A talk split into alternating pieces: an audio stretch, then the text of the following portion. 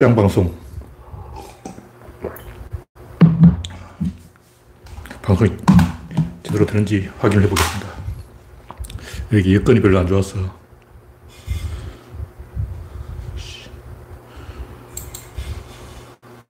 잘 돼야 될 텐데.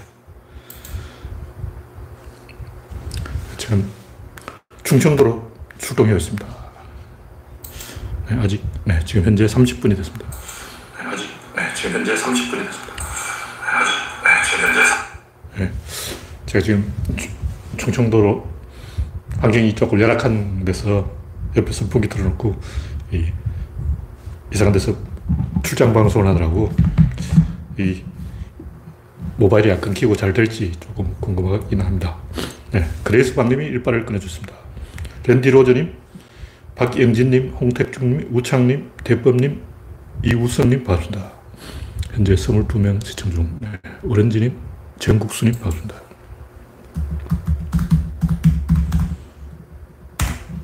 네, 오늘은 제가 충청도로 출동을 해서 충청 방송을 시작하고 있습니다. 현재 25명 시청 중.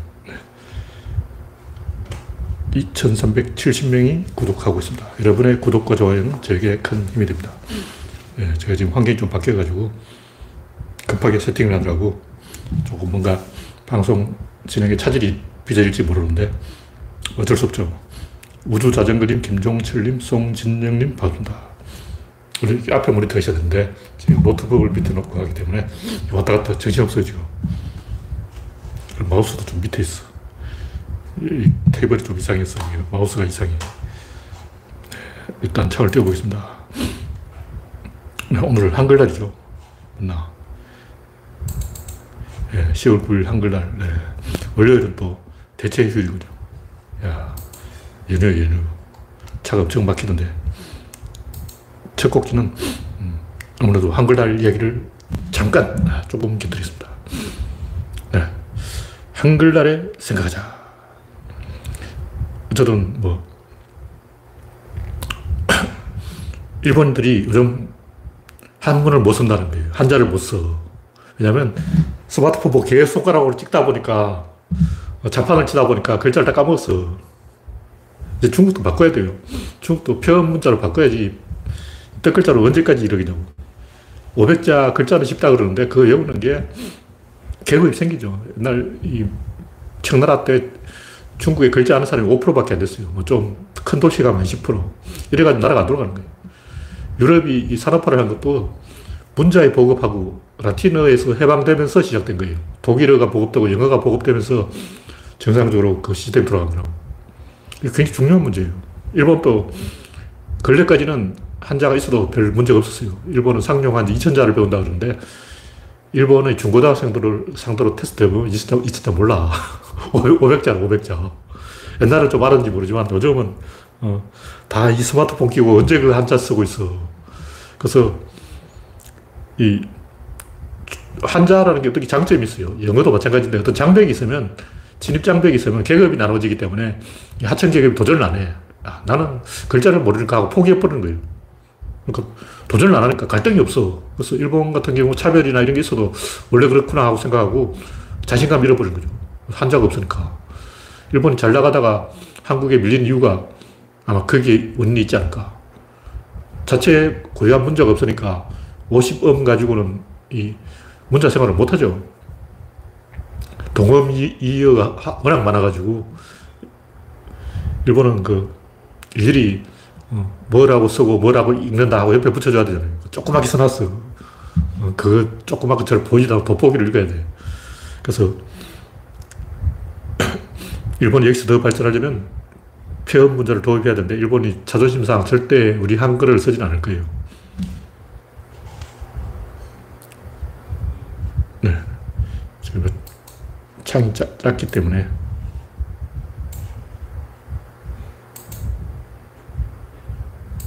어이씨, 없어졌어. 왜지? 네, 지금 저희 창, 유튜브 창을 계속 실시간으로 확인을 해야 되는데 사라졌어요. 진짜 사라졌네. 네, 뭐 창이 없어지면 할 수 없고. 일단 방송에 이상이 있으면 이제 이걸로 읽어야 돼. 모니터창이 안 보이기 때문에. 이상이 있으면 말씀해 주시기 바랍니다. 가끔 제가 읽어볼 테니까 글자 작아서 잘 안 보이지만. 네. 다음 곡지는 천공서성, 진정, 진정서성 웃기고 있네. 옛날에 제가 여러 번 이야기했지만 인력 스님이 있었는데 이 사람이 조폭 출신이에요.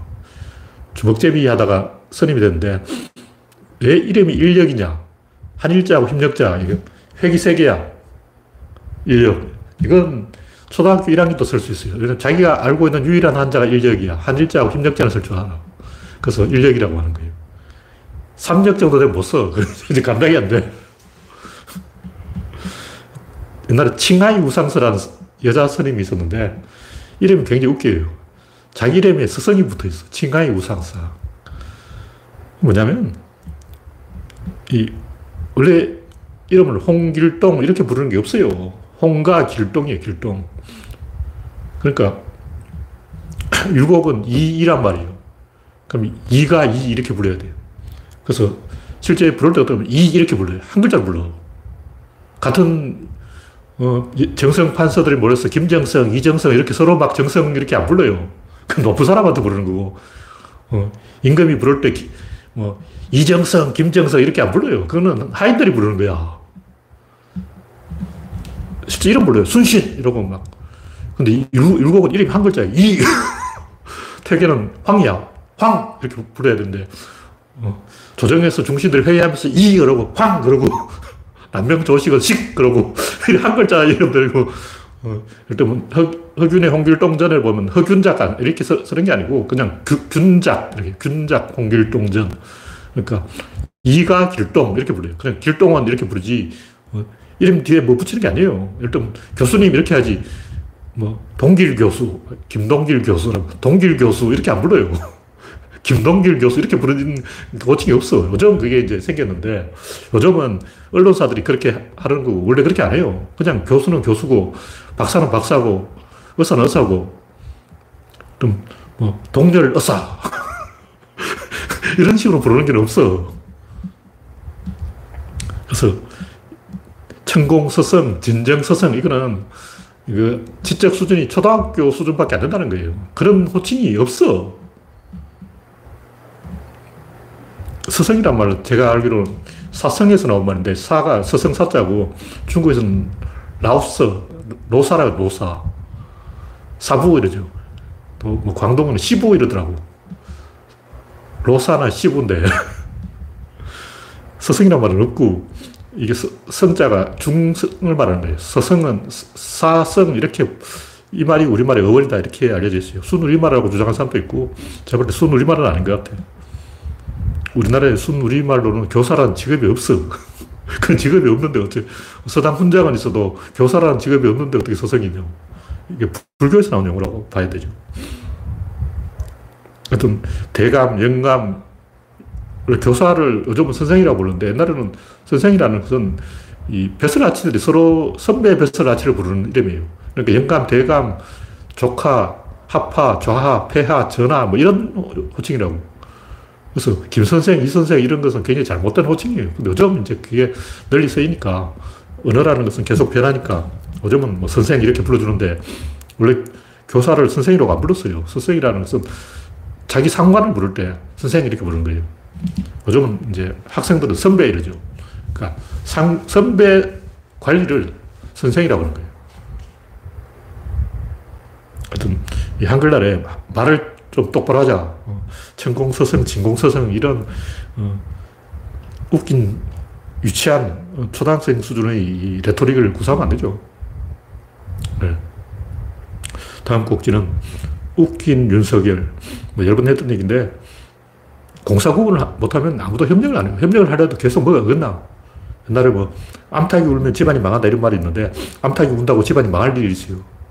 여성이 이제 수렴청정을 하면 발을 앞에 두고 발 뒤에서 얘기한다. 그러면 그 왔다 갔다 하면서 심부름한 사람이 있어요. 귀의 말을 듣고 가서 막 전해, 전해주고 또 발 뒤로 가가지고 듣고 또 발 열고 가서 전해주고 이 중간에 하는 왔다 갔다 하는 사람이 한 글자씩 뺀다고. 그 사람이 문고리 권력이죠. 제발 문재인 대통령도 문고리가 한 명 있는 것 같아. 양정철. 이 양반이 윤석열을 추천한 게 아닌가. 그 소문이 나 있어요. 지금 페이스북에 보니까 양정철이 주범이다. 그러고 최재형, 윤석열 등 잘못된 인사 배후에는 양정철이 있다. 이런 말이 있어요. 양정철이 본인이 적극 해명을 안 하는 걸 보니까 상당히 구리다. 이렇게 보는데. 그러니까, 지난번에 얘기했듯이 군인 황제 시절이나 5대 19국 시절, 무신의 난 시절, 이런 혼란기가 계속되는 이유는 정보 소통의 부재 때문에 근데 열심히 소통한다고 소, 통이 되는 게 아니야. 마이크 잡고 맨날 떠든다고 소통이 되는 게 아니고 어떤 힘의 밸런스가 맞아져야 돼요. 그럼 서로 얼굴을 마주 봐야 되는데 뭔가 이게 어긋나면 덕을 돌려버리고 대화를 안 해요. 대화를 안 해요. 그게 인간 심리야. 본능이야. 본능이기 때문에 어쩔 수 없어. 그래서 몽골이 권력이 나타나면 뒤에 뭐 어, 부적 쓰는 사람이 있고 점치는 사람이 있고 이렇게 돼버리면 나라가 망하는 거예요. 이거는 춘추 전국 시대부터 주나라, 한나라, 은나라부터 어, 역대 왕조들이 점치다가 망한 거예요. 좀 이건 우리가 생각을 해봐야 된다. 네. 지금 모니터가 작아서 제가 지금 창을 어렵게 띄우고 있는데 다시 뭔가 소식이 있는지 창을 한번 띄워보겠습니다.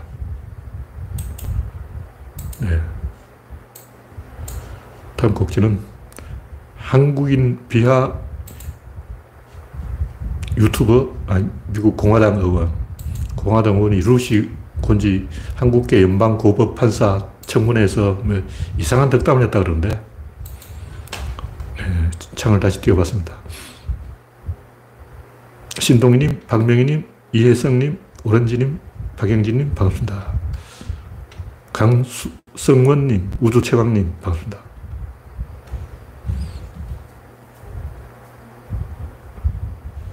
예. 렌즈님이 말씀이 일본은 문맹률이 30%나 되고 초등학교 6학년 되어야 책을 읽을 수 있다. 이래가지고는 한계가 있죠. 근데 한자의 장점도 있어요. 그렇게 이렇게 천장을 만들어 놓으면, 어, 진입장벽을 만들어 놓으면, 그 진입장벽을 뚫고 들어간 사람끼리 자기들 굉장히 친해져. 자기들끼리 대화가 잘 되거든. 스트레스를 덜 받는다는 거지. 오히려 진입장벽이 없이 개나 소나 다 들어오면 혼란을 느끼는 거예요. 별도 우리나라라고 예, 교실에 막 아랍인들도 와 있고 무슬림도 와 있고 무슬림이 어, 점심 도시락에 돼지고기 들었다가 항의하 대모하고 있고 막 저쪽에 채식주의자 앉아 있고 저쪽에는 무슨 알레르기 있는 사람이 뭐 나는 호두 못 먹는다. 나는 새우 못 먹는다. 나는 밥 먹는다. 이런 게 점점 늘어나는 것 같아. 나는 천식이 있다고. 초등학교 교실에서 급식하는데 막 돼지고기 안 먹는 파, 채식주의파, 알레르기파, 새우 알레르기파, 땅콩 알레르기파, 우유 알레르기파 이렇게 다 모여가 서로 대모하고 있으면 콩가루지만 되어버린 거예요. 근데 이렇게 진입장벽을 만들어 놓으면 못 들어오기 때문에 그게 한 방에 정리가 돼요. 골치 아픈 일이 없어진다고. 그래서 뭔가가 산뜻한 거예요. 자기들끼리는 속닥해. 근데 그게 한계가 있다는 거죠. 그런 식으로 흘러온 게 차별주의로 흘러온 게 지금까지고 21세기에는 그런 이 진입장벽이 있으면 손해예요. 이제 창의성으로 먹고 사는 시대지 이 고시 공부해서 시험 공부해서 먹고 사는 시대가 아니기 때문에 룰을 바꿔야 된다. 지금은 창의성이 뜨는, 한류가 뜨는 시대이기 때문에 창의성으로 해 먹으려면 좀 이제 음, 글자 못 읽는 사람도 좀 들어오고 다양한 사람이 들어가야 된다는 거죠. 그 일본의 청, 아, 미국의 그 루시고 청문회에서 공화당 의원이 그 액면 그대로는 칭찬 맞아요. 자기 딴은 칭찬한다고 그런 거지. 근데 문제는 그 사람이 인종차별주의자라는 거예요. 인종차별주의자한테 칭찬을 듣는 게 기분 좋은 일이 아니죠. 제가 옛날에 식객 이야기를 여러 번 했는데 영화 식객을 딱 보니까 그 음식을 평가하는 사람이 일본인이라는 거예요. 근데 일본인은 원래 음식을 모르는 사람이에요. 조선통신사 그 기록에 보면 아, 오늘 오사카에 도착했다. 오늘 음식은 맛이 있을까? 역시 맛이 없네. 어제도 맛이 없더니 오늘도 맛이 없고 그저께도 맛이 없고 맨날 맛이 없네. 근데 술은 마실만 하네. 정정 사케는 마실, 마실만 해. 근데 사, 사케는 마실만 한데 음식은 맛이 없네. 왜냐하면 일본 사람 원래 맨밥 먹어요. 반찬 안 먹어요. 도시락에다가 매실 장아찌 한 개만 딱 꽂아줘. 그래서 각기병이 다 걸려버린 거야. 그 난리가 나서 해군들이 다 각기병이 걸려서 어, 전쟁을 할 수가 없는 거예요. 돈가스만 해도 그래. 돈가스만 해도 그 고기를 못 먹는 사람들을 위해서 고기를 감춘 거예요. 그 무슨 맛을 먹냐? 소스 맛을 먹어. 돈가스 소스가 맛있어. 그 그게 고기에 대한 모독이에요. 그 고기 자체가 육점이 맛있는데 그 맛있는 고기를 맛없게 만든 다음에 소스로 먹는다. 이게 말이 되냐고. 이게 맛이 있는데 그 맛을 싹 감춰버려요. 밀가루를 덮어가지고. 맛을 어, 어, 제거한 다음에 다시 소스를 뿌려. 그러니까 맛을 제거하고 다시 맛을 부과하는 거야. 이런 이중 맛을 하고 있다고. 이게 무슨 짓이야. 연병 아니야. 제대로 철학이 있는 사람은 이런 거 안 먹어. 초밥도 그래. 초밥이 원래 선원들 도시락이에요. 선원들이, 어부들이 고기 잡으러 가면 일주일씩 집에 안 온다고. 그러면 배 안에서 음식을 일주일 묵은 상한 음식을 먹게 되면 배 탈이 나는 거예요. 그것도 배 안에서 밥 지으려면 불을 떼야 되는데 선박에 불 나버리면 어쩌려고. 그러면 일주일 먹어도 되는 도시락을 갖고 하는데 그게 밥 위에 생선을 얹어 놓으면 그 식초를 뿌려 놓으면 밥이 안 상해요. 일주일 지나도 밥을 먹을 수 있어. 그게 초밥이죠. 근데 멀쩡한 밥에 왜 식초를 뿌려 버리냐고. 지금은 필요 없잖아. 옛날에는 선원들이 바다에 나가기 위해서 그렇게 한 거예요. 그럼 지금 선원이 아니잖아. 선원이 아닌데 왜 밥에 식초를 뿌리냐고. 이거는 음식에 대한 모독이에요. 물론 이제 도시락으로 재미로 먹을 수는 있죠. 근데 철학이 있는 사람이라면 이걸 좀 생각을 해봐야 돼. 이거 음식 철학이 없는 거예요. 황교익 같이 좀 모르는 사람들이 그런데 혹해 넘어가지. 조금 생각이 있는 사람은 아, 이건 돈가스는 고기에 대한 모독이다. 초밥은 밥에 대한 모독이다. 이걸 생각을 할 거예요. 물론 이제 그것도 나름대로 개성은 있죠. 근데 문제는 일본만이 음식의 맛을 감별할 수 있다. 이런 식으로 전제를 깔고 영화를 찍는 거예요.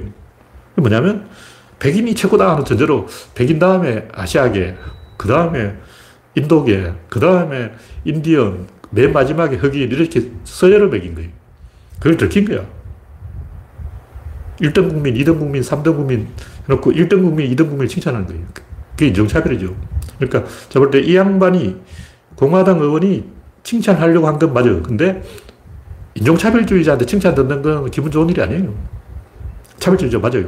무의식적으로 튀어난 거죠. 아시아 계가 어떻다. 다른 흑인들은 안 그렇다는 얘기예요. 아시아계가 참 성실하네. 이 말은 성실을 기준으로 인간을 등급을 매긴다. 이런 얘기예요. 근데 성실해야 된다는 것은 이 한국 사람 생각이고 미국이란 나라는 인간이 살아가는데 왜 성실해야 되지? 왜 성실해야 돼? 성실은 청교도 정신이 청교도 정신. 근데 흑인들은 청교도가 아니잖아. 청교도 정신에서 청교도 교리를 왜 강요하냐고. 음. 희한한 생각이에요. 좀 객관적으로 생각해 봐야 되는 거예요. 이 정도 얘기하고. 네, 다음 꼭지는 개가 무슨 천연기념물이냐. 이것도 창피한 건데, 일제강점기 때 일본인들이 도사견하고 아키다견을 천연기념물로 지정하면서 한국에도 뭐 하나 지정하자 이래서 진돗개를 지정한 거예요. 왜 그랬을까? 뭐 어떤 사람은 뭐 한국의 개를 수탈하기 위해서 뭐 잠대가리를 굴렸다 이런 개소리를 하는 것도 있는데 그게 순수하게 그때는 우리나라를 일본이라고 생각한 거예요. 조선은 일본이지. 그러니까 조선계도 일본계지. 그래서 일본계를 천연기념물 정했으니까 조선계도, 조선도 일본이니까 정해야 된다. 이렇게 생각한 거예요. 그 뭐, 굳이 거기에다가 억지로 의미를 부여하면 안 된다. 그냥 일본인이 진돗개를 천연기념물로 정한 것은 조선을 일본이라고 생각했기 때문인 거예요. 근데 그왜 천연 기념물로 정했겠냐고. 조선 사람 개를 잡아 먹으니까 그렇지. 어. 생각이 없이 그냥 그 훼손해버릴까봐 우수한 유전자를 보존해야 되겠다는 그런 생각이 있었던 거예요. 근데 요즘은 브리더들이 이걸 하는 거지.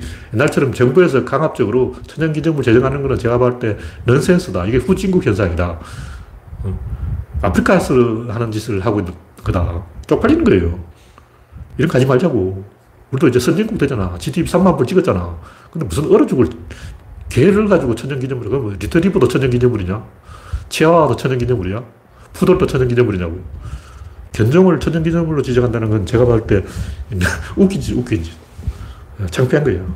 우리나라 사람들이 개를 보호할 애견인이 없다. 그래서 이제 정부에서 개몽을 하느라고 애들도 어, 개를 함부로 다루지 말라.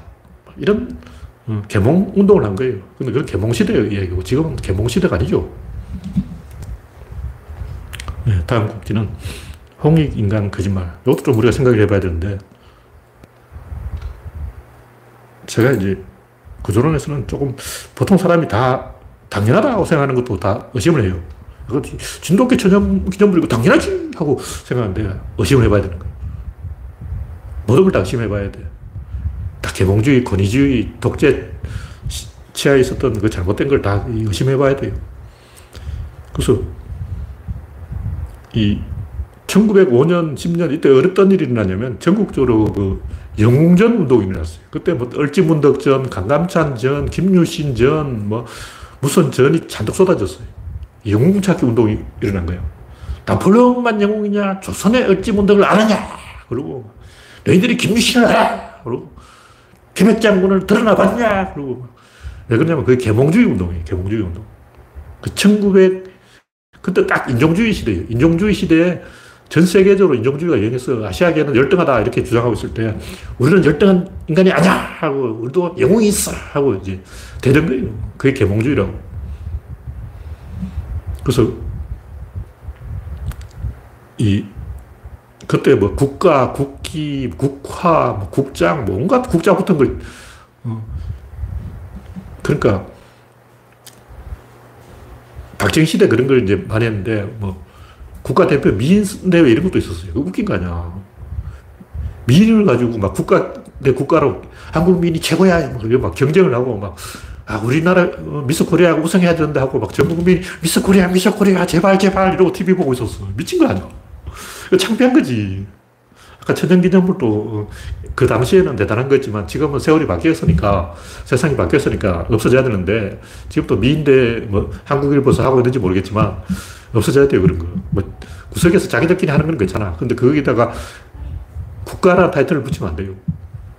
지들이 뭔데 국가를 사칭하냐고. 하여튼,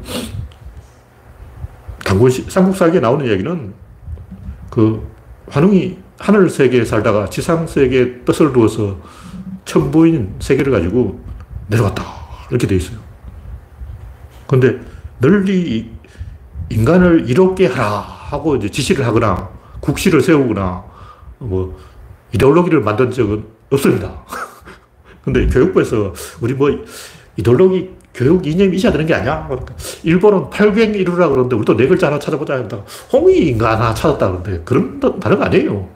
억지로 갖다 붙지 마. 이 경강부회라고. 전형적인 경강부회. 그러니까 원래 뜻은 인, 크게 인간을 돌만 한지라.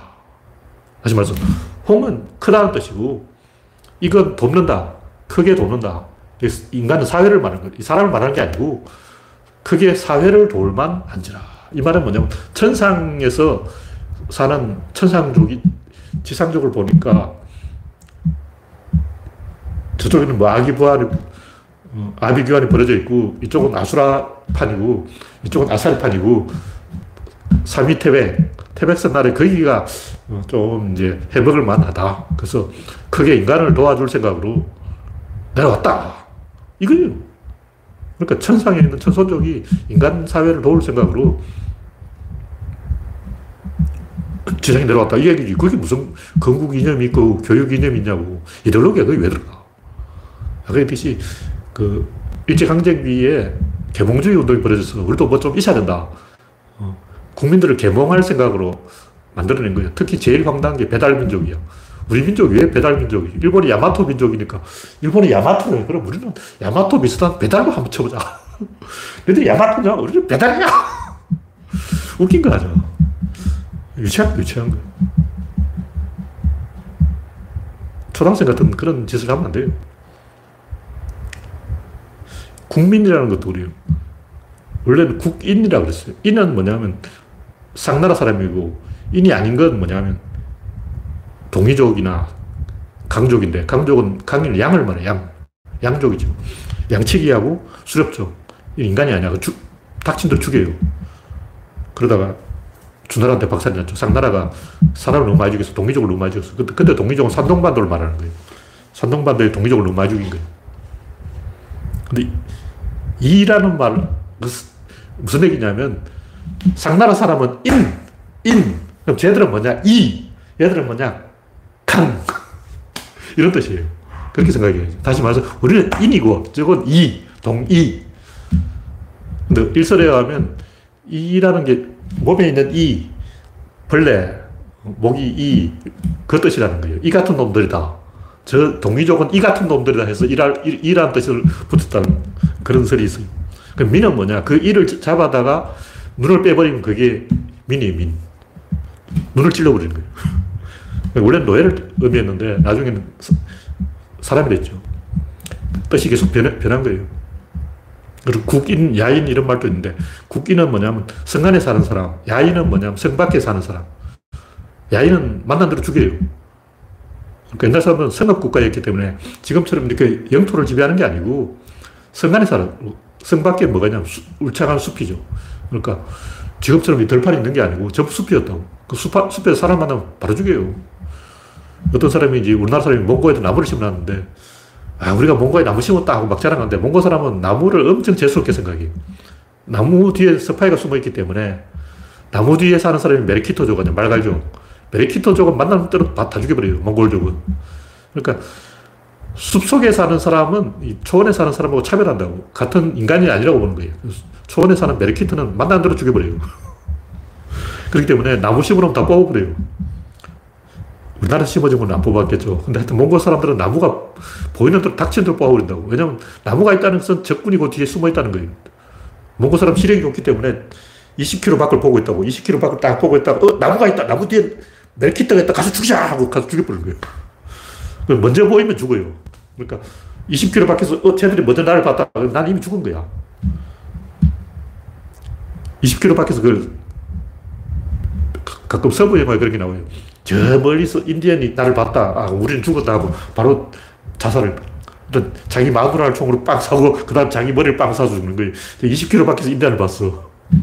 그 나는 이미 죽은 거야. 서부 영화에 나오는 거고. 하여튼 이 정도 이야기하죠.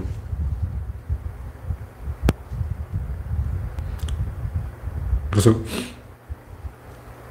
이걸 건국 이데올로기라고 하는 것은 솔직하게 말해서 창피한 짓이다. 우리는 좀저 다른 데서 몰라도 우리는 구조론 사람들은 좀 아는 사람들 아니야. 우리끼리 좀 아는 사람들끼리는 이런 걸 좀 부끄러워해야 돼요. 네, 다음 곡기는 진화는 방향성이 있다. 진화 자체를 부정하는 게 아니고 학계와 구조론 차이가 뭐냐. 학계는 일방향으로 생각하고 구조론은 쌍방향, 상호작용으로 생각하는 거예요. 그러니까 일방작용과 상호작용이 본질적인 차이가 있는 거예요. 그걸 우리가 알아야 돼요. 구조론이 뭐냐? 딱 한마디로 상호작용이다. 이러는 거예요. 세상 모든 걸 상호작용으로. 상호작용이 뭐냐? 랠리, 랠리. 공을 계속 쳐서 넘기면 계속 이어진다. 그 이어지는 건 한 개인데, 팀은 두 개지만 랠리로 보면 한 개라고. 이, 이렇게 막 심, 심판이 어, 강아지 주로 그렇잖아. 핑퐁을 계속 하고서 강아지 계속 정신없지. 근데 랠리를 보고서 하나만 딱 봐도 다 보이는 거예요. 여러 번 얘기했지만, 권투선수 싸움 할 때 주먹을 보면 안 돼요. 포즈를 봐야 된다고. 동선, 동선을 읽어야 되는 거예요. 다음 동작을 읽어내야 돼. 그러니까 주먹 보고 이렇게 피하는 건 하수고, 고수들은 신체의 밸런스를 보는 거예요. 그러니까 뭐냐, 주먹은 둘인데 밸런스는 한 개라는 거죠. 한 개의 밸런스를 읽어낼 수 있습니다. 축구를 하든 야구를 하든 어떤 균형이 있고 그 균형에 밸런스가 있고 그 밸런스가 무너지는 지점이 있어요. 축구 감독이 그걸 볼 수 있어야 돼. 벤투는 가만히 있는 것 같아. 벤투는 뭐 하냐면 이러고 있어. 멍, 멍 때리고 있는 거야. 벤투처럼 멍 때리면 안 되고 그 밸런스를 보고 그 밸런스를 흔들어야 돼. 박항서는 그걸 알잖아. 적절하게 그 선수 교체를 하거나 뭔가를 해서 어떻게든 그 밸런스를 흔들어요. 그냥 밸런스를 보고 있어. 이거는 어린애도 할 수 있지. 밸런스를 흔들 줄 알아야 돼. 그러니까 항상 어떤 둘 사이의 밸런스를 보고 판단을 하는 그런 눈을 갖고 있어야 거예요. 그래서 그 밸런스를 볼 줄 모르기 때문에 일방향성이라고 생각하기 때문에 이 진화는 방향이 없다. 이렇게 이제 잘못된 판단을 하는 거예요.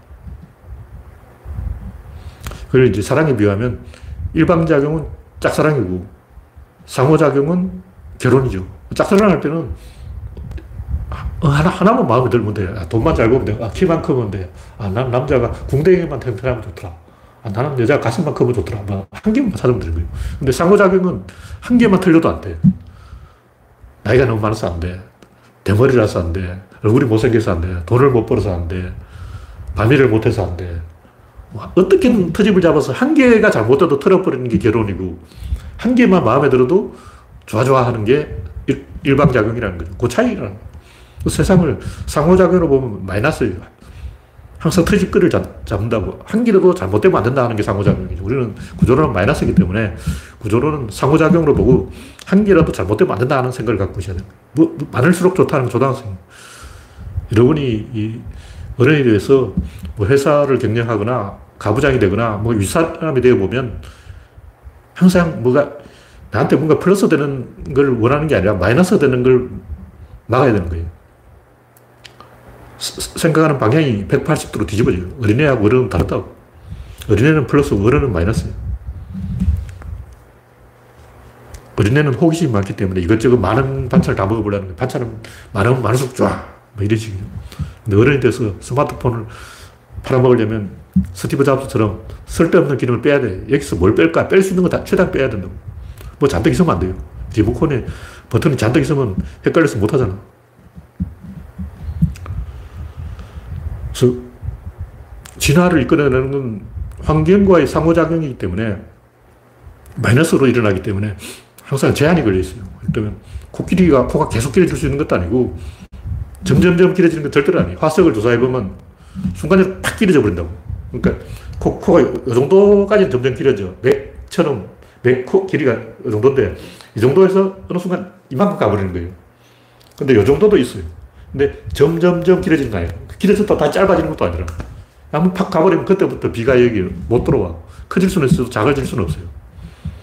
물론 조금 부분적으로는 작아질 수 있죠. 예, 근데 이 전체적으로는 이 환경과의 상호작용이기 때문에 사냥 기술에 따라서 치타를 하면 달리기로 승부를 걸어야 된다. 치타가 다양성을 생각해서 달리기 말고 좀 뭐 힘센 치타 뭐 이런 게 있을 수 있지 않을까. 불가능해. 그 절대 불가능. 왜 그러냐면 치타는 머리 작아. 머리통이 작아. 그냥 달리려면 머리통이 크면 안 돼. 머리가 무거우면 못 달린다고. 머리통이 무거워서 어떻게 달리냐고.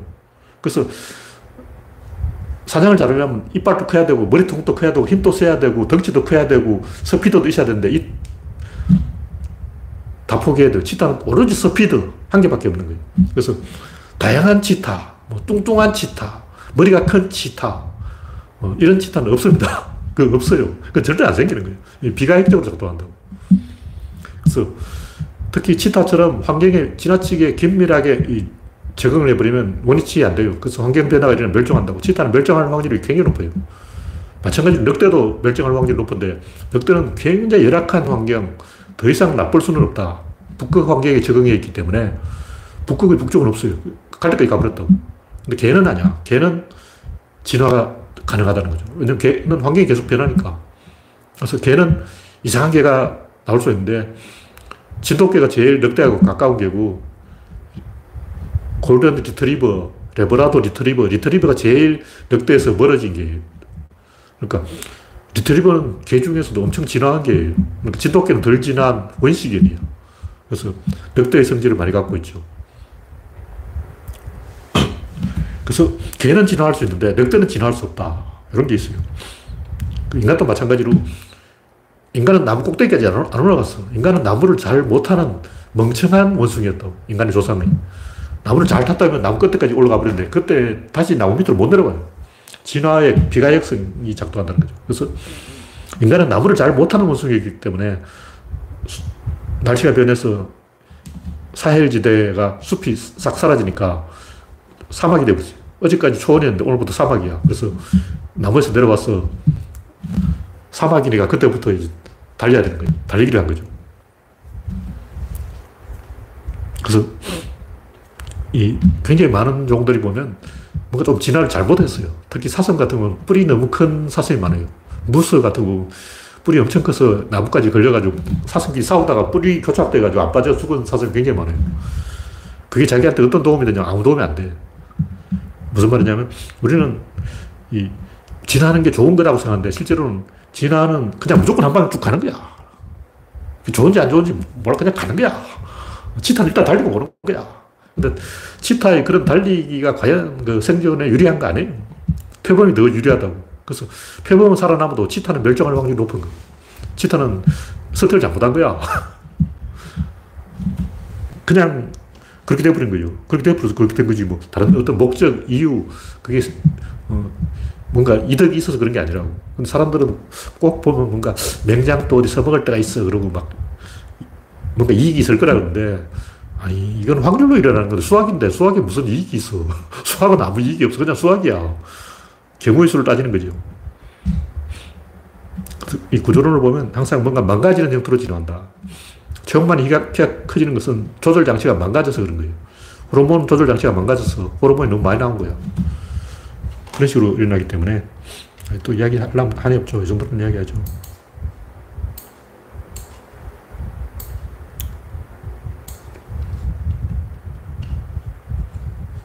네. 다음 곡지는 첫 번째 물어. 아, 이거는 제가 이제 책을 쓰려고 책을 쓰려면 맨 앞에 무슨 얘기가 와야 되는가. 제일 태어나서 중요한 기본적인 질문이 세상은 무엇으로 이루어져 있는가? 이게 제일 중요한 거예요. 세상이 뭐냐? 낯선 사람을 말을 붙일 때, 어, 예수, 천국, 불시지옥 이런 건 상당히 창피한 거예요. 그건 개망신이야. 공장 배우고 떨어 익히면 기쁘지 아니한가? 뭐 기쁘나 안 기뻐? 공부 못하는 애들 나 배우기 싫어. 어쩔 거냐? 불교에서는 인생이 뭐냐고 묻는 거예요. 갑자기 인생이 뭐지? 깜짝 놀랐어요. 인생 고야! 그러는 거예요. 어? 고인가요? 고를 어떻게 해야지? 고는 집해야 돼. 집을 어떻게 하냐? 멸해야 돼. 멸을 어떻게 하냐? 도를 해야 돼. 고집멸도 사상제. 팔점도 12행기. 이렇게 막 쭉쭉 나가는 거야. 근데 맨 처음에 이제 인생은 고다 그러는데, 아닌데 저는 고가 아니고 인생이 낙인데요. 전 즐거워요. 저 인생이 너무 즐거워요. 이러면 그 아저씨 벙쪄가지고, 너 나가! 그럴 거 아니야. 그러니까 첫, 맨 처음에 말을 어떻게 걸 것인가. 이, 이걸 이야기하자는 거죠. 첫 번째 질문. 세상이 뭐냐? 우리는 이제 세상은 아, 시간이다. 아, 세상은 공간이다. 아, 세상은 물질이다. 아, 세상은 에너지다. 아, 세상은 정보다. 이렇게 다섯 가지 이야기할 수 있어. 근데 에너지가 뭐냐? 모르겠어. 공간이 뭐냐? 모르겠어. 시간이 뭐냐? 모르겠어. 정보가 뭐냐? 모르겠어. 제일 만만한 게 물질이에요. 왜 물질이 만만하냐? 물질 눈에 보이잖아. 물질 여기 있네. 여기 보인다고. 물질은 눈에 보이니까. 근데 공간은 잘 안 보여요. 뭐 공간 중 이렇게. 시간도 시간도 안 보여. 정보도 안 보여. 에너지도 안 보여. 제일 만만한 게 물질이니까 물질을 가지고 물질 가지고 또 어떻게 설명했냐. 쪼개보자. 기본 단위를 찾아보자. 원자다. 개코나 그런 게 있을 리가 없죠. 그래서 원자의 집합이라고 생각하면 집합은 뭐냐? 집합 수학이라고. 수학자한테 물어봐. 이러고. 아, 나 수학 몰라. 그 수학자한테 물어보면 몰라. 수학자도 답을 못해요. 수학이 집합론에서부터 시작되는데 왜 집합이 생겼냐? 그 몰라. 그냥 집합이 있다고 치자. 집합이 있다고 딱 치니까 어, 계산이 잘 맞더라. 이런 식으로 이야기하는 거예요. 근데 컴퓨터는 하드웨어와 소프트웨어가 있는 거예요. 생물은 뭐가 있냐면 세포와 생명이 있어. 그러니까 생명, 세, 세, 생물은 두 가지가 되는 거예요. 하나는 세포. 세포가 기본 단위죠. 그 다음에 뭐냐면 생명. 세포하고 life가 합쳐져서 생, 생물이 탄생했다는 거예요. 뭐, 여튼 뭐가 두 개가 돼 있어. 실제로는 DNA죠. 바둑은 뭐냐? 바둑은 일단 바둑판과 바둑알, 그 다음에 기보가 있어요. 두 가지가 있는 거예요. 근데 바둑판과 바둑알 이게 없어도 돼. 고수들은 바둑판 없이도 바둑을 한다는 거예요. 근데 기보라는 것도 이상하죠. 기본은 바둑 끝나고 난 다음에 있는 거예요. 바둑의 진실은 뭐냐? 바둑은 뭐냐? 랠리에 랠리. 내가 한수 두면 상대방도 맞대응. 맞대응하는 그 톱니, 맞물림, 이게 바둑이라고. 그러니까 바둑알은 그냥 빨이고, 바둑판은 그냥 빠떼기고, 바둑 타이틀은 그냥 이름 붙인 거고, 바둑 상금은 그냥 상금이고, 바둑의 본질은 랠리라는 그게 바둑이야. 한계라는 거죠. 뭔가 두 가지를 설명하면 안 돼. 근데 물질 가지고 설명 못 해요. 물질은, 물질 뒤에 공간, 시간, 이렇게 에너지, 정보 이렇게 따라와야 돼. 물질 하나만 가지고 설명이 안 돼. 그래서, 원자의 집합하면 원자도 설명해야 되고, 집합도 설명해야 되는데, 원자도 없고, 집합도 없어요.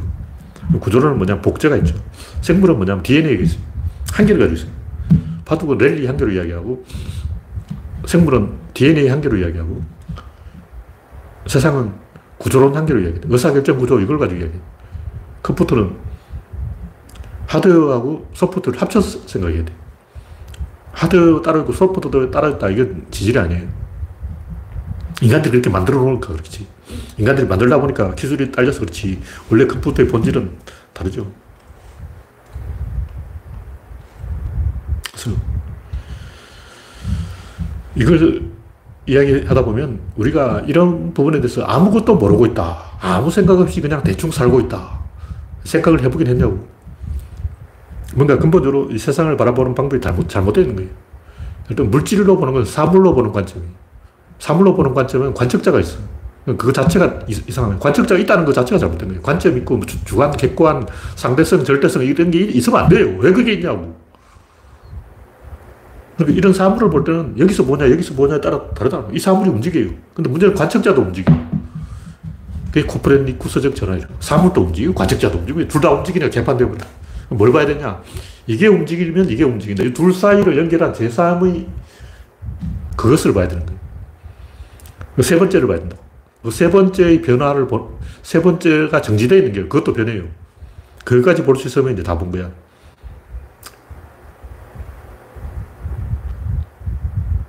그래서 우리는 이 이원론으로 보면 안 되고 이론론으로 봐야 되는데 물질은 반드시 그 집합이라는 게 하나 따라붙어요. 물질 하면 물질만 가지고 설명되는 게 물질의 집합하고 뭐 하나 뒤로 물질은 하드웨어고 집합은 소프트웨어라고 소프트웨어가 따라붙어야 되기 때문에 이건 설명이 안 되는 거예요. 그래서 뭘 하나를 가지고 설명해야지 두 가지를 가지고 설명하면 안 되기 때문에 세상은 구조 하나를 가지고 설명한다. 구조는 집합이 필요 없어요. 왜냐하면 구조는 복제되는 것이기 때문에 집합이 없어. 그래서 구조 뒤에는 집합이 안 따라오기 때문에 구조를 그냥 가지고 설명을 하면 돼요. 원본이 있고 복제본이 있는 거예요. 그 원본 하나만 가지고 설명하면 돼요. 복제본은 그냥 따라오는 거라고.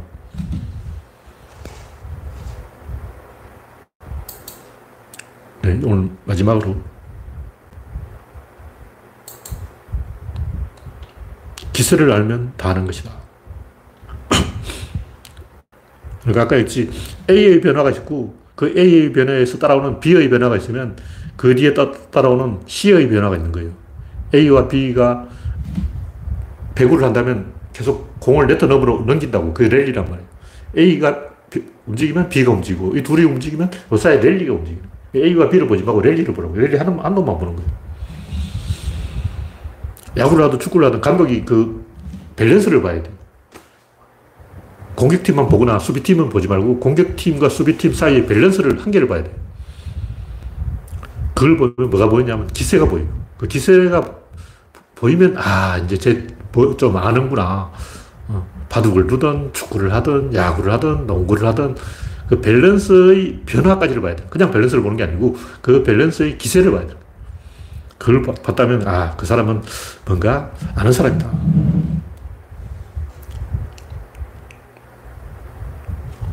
기세가 뭐냐 사건이라는 것은 결국 하나의 밸런스가 깨지고 또 다른 밸런스로 옮겨가는 건데 그 낙차가 있는 거예요. 이 밸런스에서 이 밸런스로 건너뛰는데 이, 이, 그 차이가 굉장히 크다는 거죠. 그 차이가 크면 에너지가 큰 거예요. 기세가 크다고. 그 차이가 작으면 기세가 작은 거지. 그래서 정치를 보더라도 이제 엘리트의 세계가 있고 대중의 세계가 있는데 처음엔 엘리트끼리 짜고 치고 대중들은 그냥 관망한다고 이렇게 쟤들 뭐 하냐 이렇게 보고 있다고. 근데 일본 같으면 선거할 때 한자로 이름 써야 돼. 이등방문하고 써야 되는 그걸 어떻게 써? 그거 못 쓰면 투표권이 없어. 투표 못 해. 후보 이름을 써야 된다는 거야. 아, 그 이름 어떻게 쓰냐고.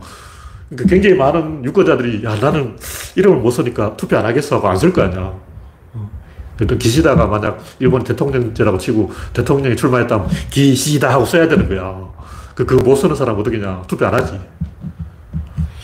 근데 한국은 제일 띠란 사람까지 다 투표를 가잖아. 제일 띠란 사람이 제일 먼저 투표를 가.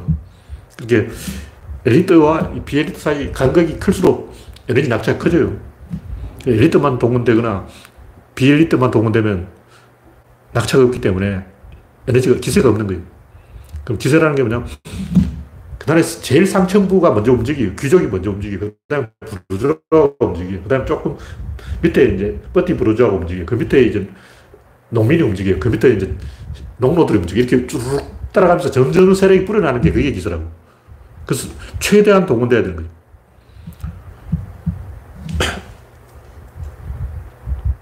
그 기세를 알려면 하여튼 제가 하는 얘기는 뭐냐면 이 세상은 OX로 되어 있어요. SIM 로야.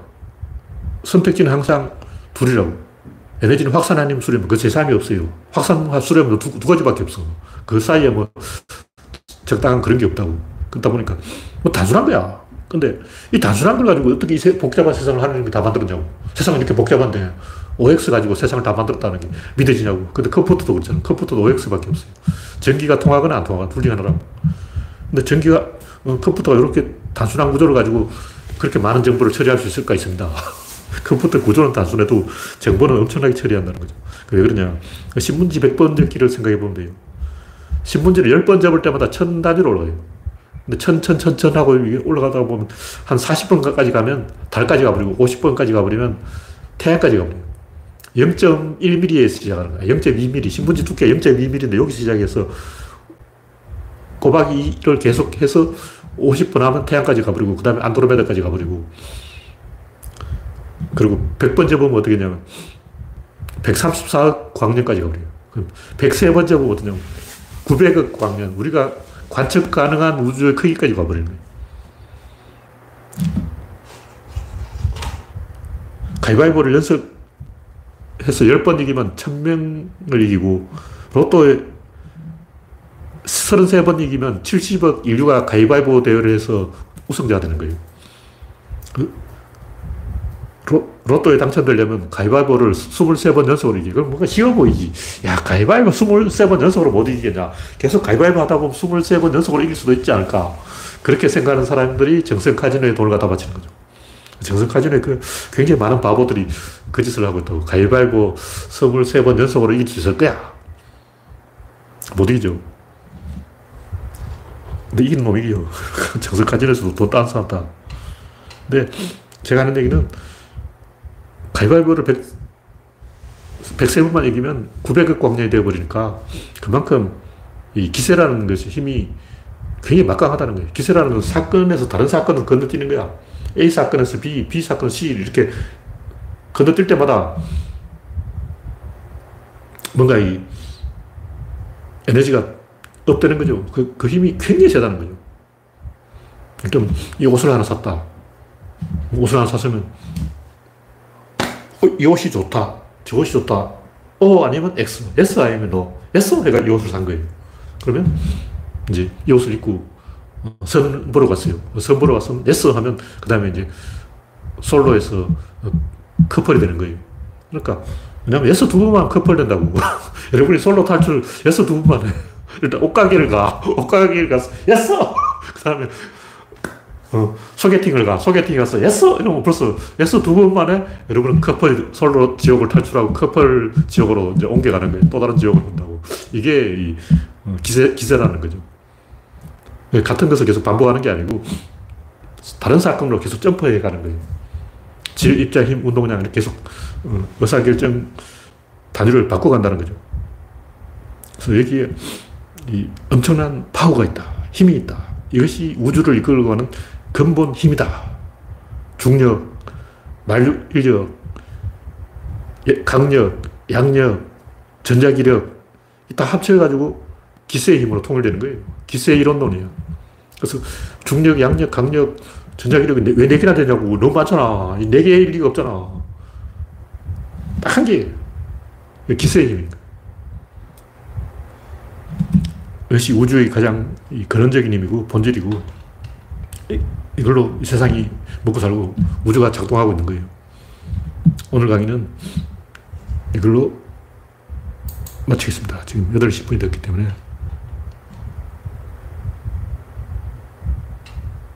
예, 책은 언제쯤 나오냐? 일단 내년 봄쯤 돼야 될, 나올 것 같아요. 오늘은 좀 이제 머리에 깨지게 열심히 써서 일단 구조론은 굉장히 맞는 이야기이기 때문에 이런 게 있다, 답이 있다는 사실을 확신을 가지는 것 자체가 굉장히 즐거운 거예요. 꼭 뭐 이걸 가지고 산수 문제를 풀자 이런 걸 떠나서 답이 있는 문제를 풀고 있구나. 어. 우리가 어떤 프로젝트를 하더라도 이거 해봤자 안 되는 프로젝트냐 아니면 이거 원래 답이 있는 프로젝트냐 이게 따라서 태도가 180도로 달라져. 우리가 뭔가 하고 있는데 경쟁팀에서 뭐 했대, 성과가 나왔대. 그럼, 어? 쟤들 했다고? 우도 할수 있어! 하고 그때부터 갑자기 피가 확 끓어오르면서 에너지가 생기면서 하자! 할 수 있다! 하고 용기가 생기는 거예요. 구조론이 바로 그거라고. 김동렬이 이미 답을 찾았어. 그러면 여러분도 이제 답을 찾을 수 있는 거예요. 자신감 가지자는 거죠. 네, 오늘 이야기는 이걸로 마치겠습니다. 참여해주신 95명 여러분 수고하셨습니다. 감사합니다.